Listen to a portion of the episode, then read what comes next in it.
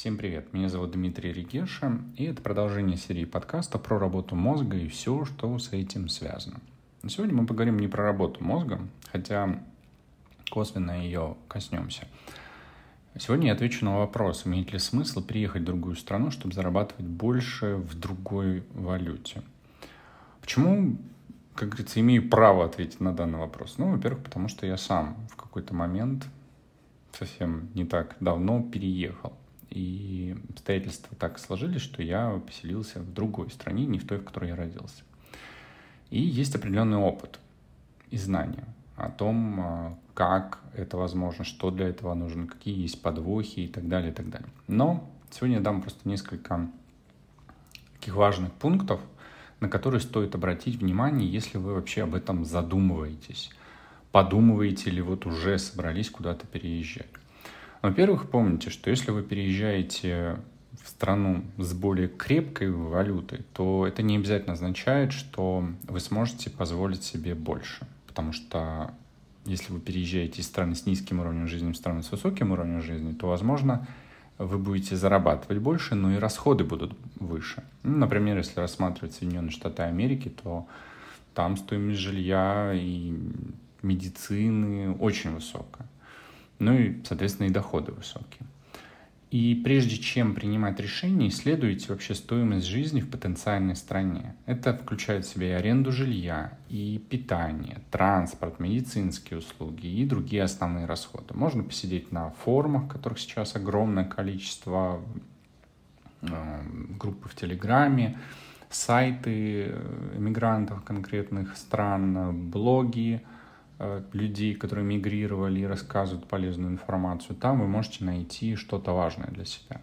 Также помните, что заработок – это не единственный фактор, который влияет на ваше благополучие. Качество жизни, социальные услуги, культурные особенности, климат и другие аспекты тоже играют важную роль. Потому что если вы переедете в Гренландию или в Исландию, возможно, что да, вы там красоту будете видеть, но уровень жизни э, немножко не так, не уровень жизни, а погода может вас не устраивать. Если вы переедете, э, например, в Индонезию на Бали, то, может быть, погода вас тоже не устроит, потому что будет слишком жарко или слишком влажно, или сезон дождей будет вас раздражать. Но при этом, может быть, вас будет устраивать, и вам будет нравиться культурные особенности или то, как все построено. Но может не нравиться, например, медицина, ее качество, ну и так далее. Это все, опять же, это можно изучить э, на различных форумах.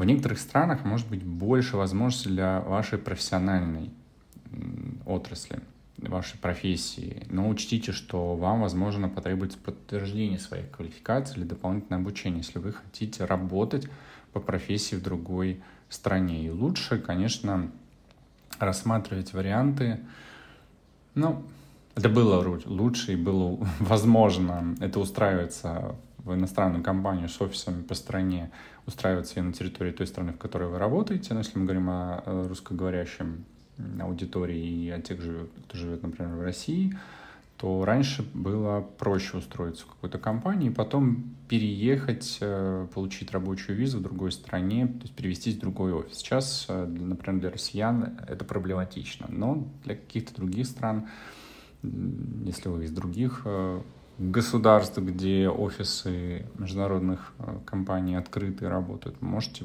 такой вариант выбрать.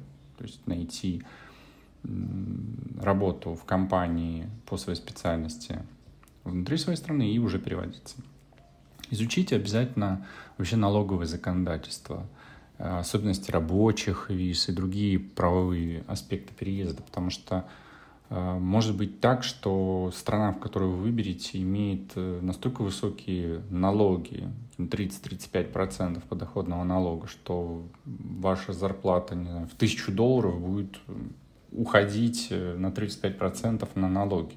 Может быть, вы просто даже об этом не задумывались, а так может быть. Да, есть всегда в любых странах возможность получения вычетов, и это тоже нужно изучить, какие расходы вы можете э, использовать в качестве вычетов, э, чтобы уменьшить вашу налогооблагаемую базу. Если у вас есть семья, то учтите их потребности и желания, особенно если э, у вас есть маленькие дети, которым нужно ходить в сад, в школу. Не в каждой стране есть все располагающее для того, чтобы дети могли получить все необходимое, такое же образование, которое они могут получить в той стране, в которой вы живете. То есть лучше этот вопрос изучить. Хотя, опять же, есть, э, например, на Бали русскоговорящие школы с русскоговорящими учителями, сады детские, когда дети общаются с, со сверстниками, с ровесниками на понятном им языке и учатся, изучают предметы по программам, схожим с теми, которые есть в России, например. Также очень важна адаптация к новой культуре. А это может быть вызовом.